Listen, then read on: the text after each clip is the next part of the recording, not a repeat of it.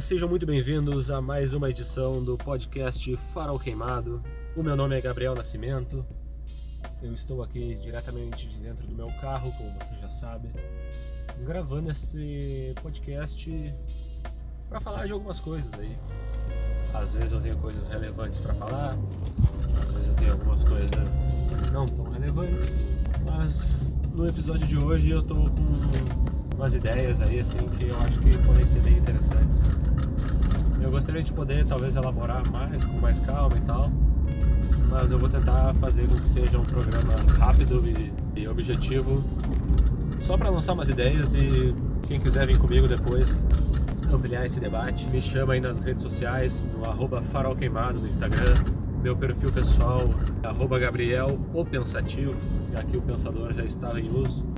E é isso aí, estamos aqui pensando nesse carro, pensando sobre as coisas da vida. E eu tenho pensado muito sobre Uh, como alguns aí já sabem, eu sou jornalista e tal, e penso muito sobre coisas da minha profissão e a influência que isso tem, né, na, enfim, na, no cotidiano e na política, né, dos países e tal. Recentemente eu terminei de ler o Todos os Homens do Presidente, que é um livro que fala sobre uh, a descoberta do caso do Watergate, que terminou com a renúncia do Nixon nos Estados Unidos no começo dos anos 70. Enfim, tudo aquilo ali só foi possível graças ao papel dos jornalistas, tanto os dois ali que meio que protagonizam a história, o Woodward e o Bernstein, quanto de vários outros veículos ali, o Simon Hirsch, do New York Times e outros caras aí.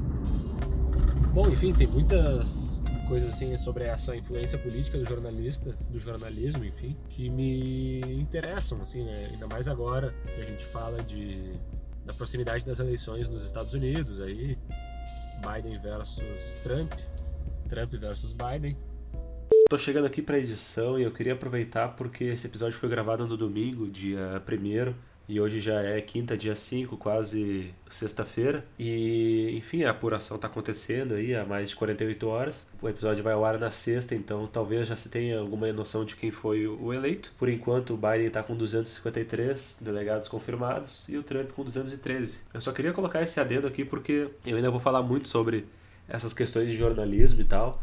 Eu estou acompanhando bastante as transmissões da CNN, da Fox News e, do, e da ABC lá nos Estados Unidos. E tem sido bem interessante acompanhar assim a cobertura jornalística, né? Eu sou acostumado a ver muito de cinema e séries e música deles e tal, e o jornalismo eu acompanho mais via texto. E é interessante ver a parte da televisão, assim, toda a estética e, e o estilo deles. E eles têm muito essa, essa coisa de ter uma imprensa quase que identificada, ou uma imprensa que é inclinada a um espectro ou outro do campo político, né? Não posso deixar de comentar também que há pouco o Trump estava fazendo um pronunciamento ao vivo para a nação e um momento histórico, né? Três emissoras de televisão dos Estados Unidos interromperam o presidente durante a sua fala para fazer a checagem dos fatos ao vivo, para dizer que ele estava falando mentiras, que ele estava levantando suspeitas sobre coisas sem nenhum fundamento e, enfim, sabe, tipo um líder da suposta maior nação do mundo, do país mais poderoso do mundo, uh, simplesmente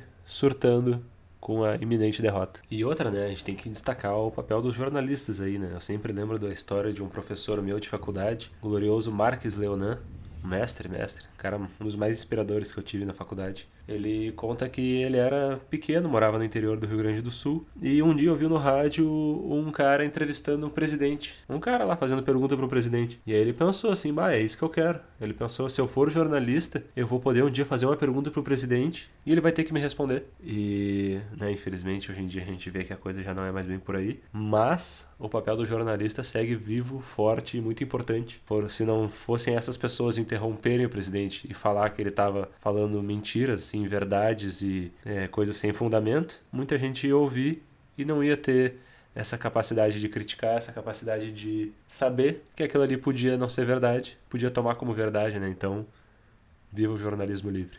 Só quis fazer essa pausa porque agora eu vou entrar num assunto aí sobre. Enfim, vocês vão ver. E ontem, era dia 31 de outubro e eu tava lendo umas histórias a respeito do Glenn Greenwald, um dos fundadores do Intercept, né? Ficou muito conhecido com aquela história do Snowden lá no, nos Estados Unidos. E depois por chegar aqui no Brasil e trabalhar ali a partir do, do impeachment, principalmente, começar a ganhar mais notoriedade né?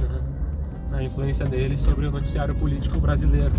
E eu vou fazer uma outra pausa aqui agora, porque o Intercept voltou a chamar atenção nessa última semana. E eu, enfim, não vou falar nada sobre o caso e tal. Se trata de um julgamento. Foi muito falado na internet, todo mundo sabe do que, que é. Mas eu, como não sou do direito e como não tenho acesso integral ao processo, não vou opinar sobre o caso especificamente, mas eu quero falar numa outra oportunidade sobre o papel jornalístico do Intercept e alguns erros que eles cometeram, na minha opinião.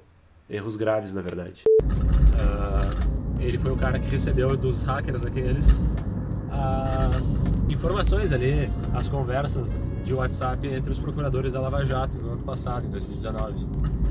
E o Glenn ele saiu do Intercept nessa semana, uh, criticando os editores da sede em Nova York, porque esses estariam censurando o seu trabalho jornalístico. Isso porque ele publicou um texto, ou melhor, ele escreveu um texto uh, que acabou não sendo publicado pelo Intercept, criticando malfeitos do Biden e do filho dele, que, enfim, eu não li ainda toda a reportagem e tal, mas que teria uma influência política internacional e tudo mais, que indicariam uma corrupção aí do, Biden, né? E aquela coisa, a corrupção, principalmente nesses grandes partidos americanos, a gente sabe que não é nenhuma novidade. E a própria eleição do Biden aí, quando a gente pensa que seria melhor que ele ganhasse, é porque o Trump é realmente uma desgraça, né? Mas o Biden e o Partido Democrata não são flor que se cheira. E o, o Glenn, ele reclamou disso porque os editores não quiseram que ele publicasse os editores defendendo que ele que a apuração dele tinha algumas falhas ali, que o texto estava uh, ah, incorreto em alguns pontos e que não estava bem fundamentado. Já o Glenn defendendo que estava assim bem fundamentado, que ele tinha as posições dele e que ele teria liberdade editorial para publicar aquilo, que se quisessem contrapor a, a matéria dele, que escrevessem uma outra, enfim, né, falando sobre as suas posições e tudo mais. E aí acontece que, enfim, ele mandou uma carta lá de demissão pro Intercept e publicou tudo isso na internet, porque, né, nós estamos na era da internet. E ele bastante incomodado aí com tudo isso. E eu confesso, né, que não tive ainda tempo suficiente de ler porque era um texto muito longo, eu tava lendo ontem de noite e tal, deixei para terminar de ler mais tarde. Mas essas questões todas elas me interessam bastante, porque o jornalista ele tem assim um papel uh, muito importante em jogar luz ao que acontece nas entranhas da política, principalmente. Né? Eu acho que foi o George Orwell que falou isso. Que jornalismo é tudo aquilo que alguém quer que não seja publicado, que todo o resto é publicidade. E é isso, né? Tipo, os editores não quiseram que isso fosse publicado. Claro que editores têm um papel, sim, de, de fazer, como o próprio nome diz, edições e cortes na, nas matérias e tal. Mas o Glenn é um jornalista experiente aí e com credibilidade, né, para defender as suas visões de que aquilo ali estaria certo. E eu ainda vou ler, não li a matéria em si dele, eu vou ler assim que eu chegar em casa. Mas, uh, enfim, essa é uma, é uma questão a ser pensada aí, né? E a política dos Estados Unidos, como a gente sabe, ela tem influência no mundo inteiro e uma influência quase que direta agora no Brasil, porque o Bolsonaro é o cachorrinho do Trump, né? Então, uma derrota dele lá significaria uma, uma perda de força mesmo que simbólica do Bolsonaro aqui no Brasil. E né, uma perda de força da, dessa extrema direita racista e alinhada com, com ideias xenofóbicas eugenistas e tudo mais, que a gente sabe que acontece muito nos Estados Unidos. E até sobre isso eu tava terminei de ver ontem, comecei a ver anteontem e terminei de ver ontem na verdade hoje de madrugada, é a segunda temporada de The Boys, que é uma série que virou assim meio que, que hit aí no, nos últimos nas últimas semanas. A primeira temporada foi publicada, foi divulgada no ano passado, foi lançada no ano passado e já achei bastante interessante assim na época eu ouvi falar da série fui assistir mas não ouvi aquela grande repercussão assim e eu não sei exatamente o que que motivou isso que essa segunda temporada ela teve uma repercussão muito maior na internet. Não só assim no, no mundo de quem gosta de quadrinhos, de quem gosta de super-heróis, de quem gosta de, de séries, mas uma coisa que pareceu ser um pouco maior, assim, em termos de cultura pop. E aí eu falei de quadrinhos e super-heróis porque a série, quem não sabe, ela é baseada em quadrinhos que contam um, um universo, assim, onde os onde pessoas com superpoderes são considerados eh, super-heróis, mas na verdade eh, são retratados como pessoas normais, como celebridades e pessoas que não tão, não tem aquela elevação moral que a gente espera e que caralho, é um sinistro aí. Espero que meu carro continue rodando depois disso.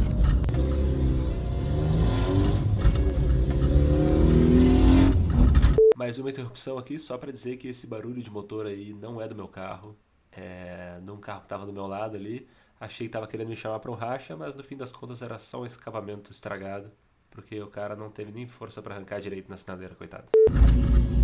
E aí, assim, tipo, tem muitos dos heróis ali que são uh, uns mau caráter total, assim, sabe? Uns monstros, assim.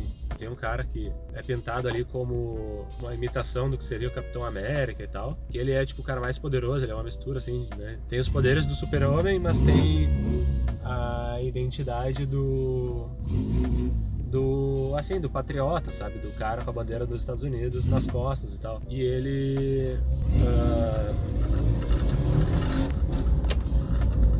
e ele é um baita do filho da mãe assim sabe? e é muito doido porque ele é um cara praticamente imparável assim e só que enfim a série né tem todo um desenrolar aí que eu não vou entrar assim muito a fundo na série agora, talvez até faça.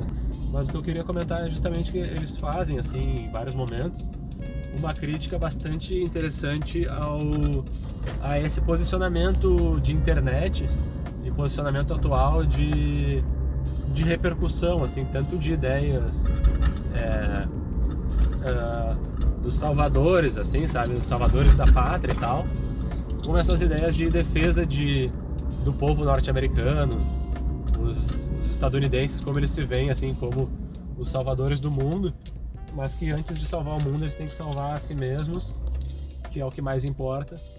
Enfim, essa segunda temporada talvez ela tenha viralizado muito porque ela ela toca muito em questões de política nos Estados Unidos e faz paralelos com o momento atual. E foi lançada até num momento meio oportuno, assim, né, que é a proximidade com as eleições e tal. E faz muito assim, levanta essas críticas assim em relação a, a pensamentos de supremacia racial e supremacia bélica dos Estados Unidos em relação aos outros países, assim, a interferência dos Estados Unidos além das suas fronteiras, sabe?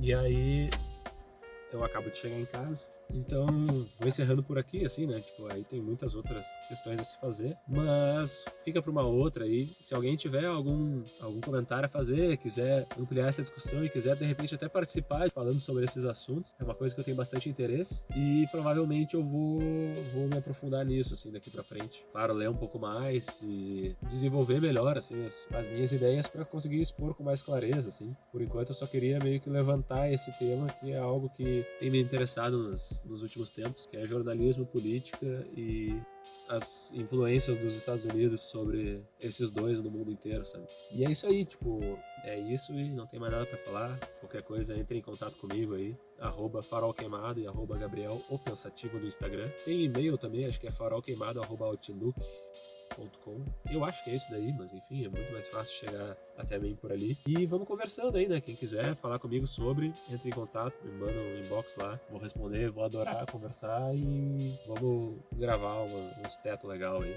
E é isso. Muito obrigado para quem escutou e compartilhe aí com os amigos que são interessados nessas paradas também. Vamos discutir, vamos conversar e eu vou tomar uma água porque eu tô com sede. Beijos. E agora, no apagar das luzes, eu venho aqui para falar para vocês sobre a iniciativa Podcasters Unidos, que é um grupo de podcasters do underground brasileiro que não tem tanta visibilidade. A intenção do projeto é justamente divulgar esse pessoal, sabe? E eu faço parte desse grupo com os meus dois podcasts, o Farol Queimado e o Audião. Tem muita gente boa que faz podcasts lá, então recomendo, procurem no Instagram, podcastersunidos, hashtag Podcasters Unidos. Vocês não vão se arrepender, tem muita coisa boa. Valorizem quem está produzindo conteúdo. Valorizem quem quer fazer um trabalho legal como esse.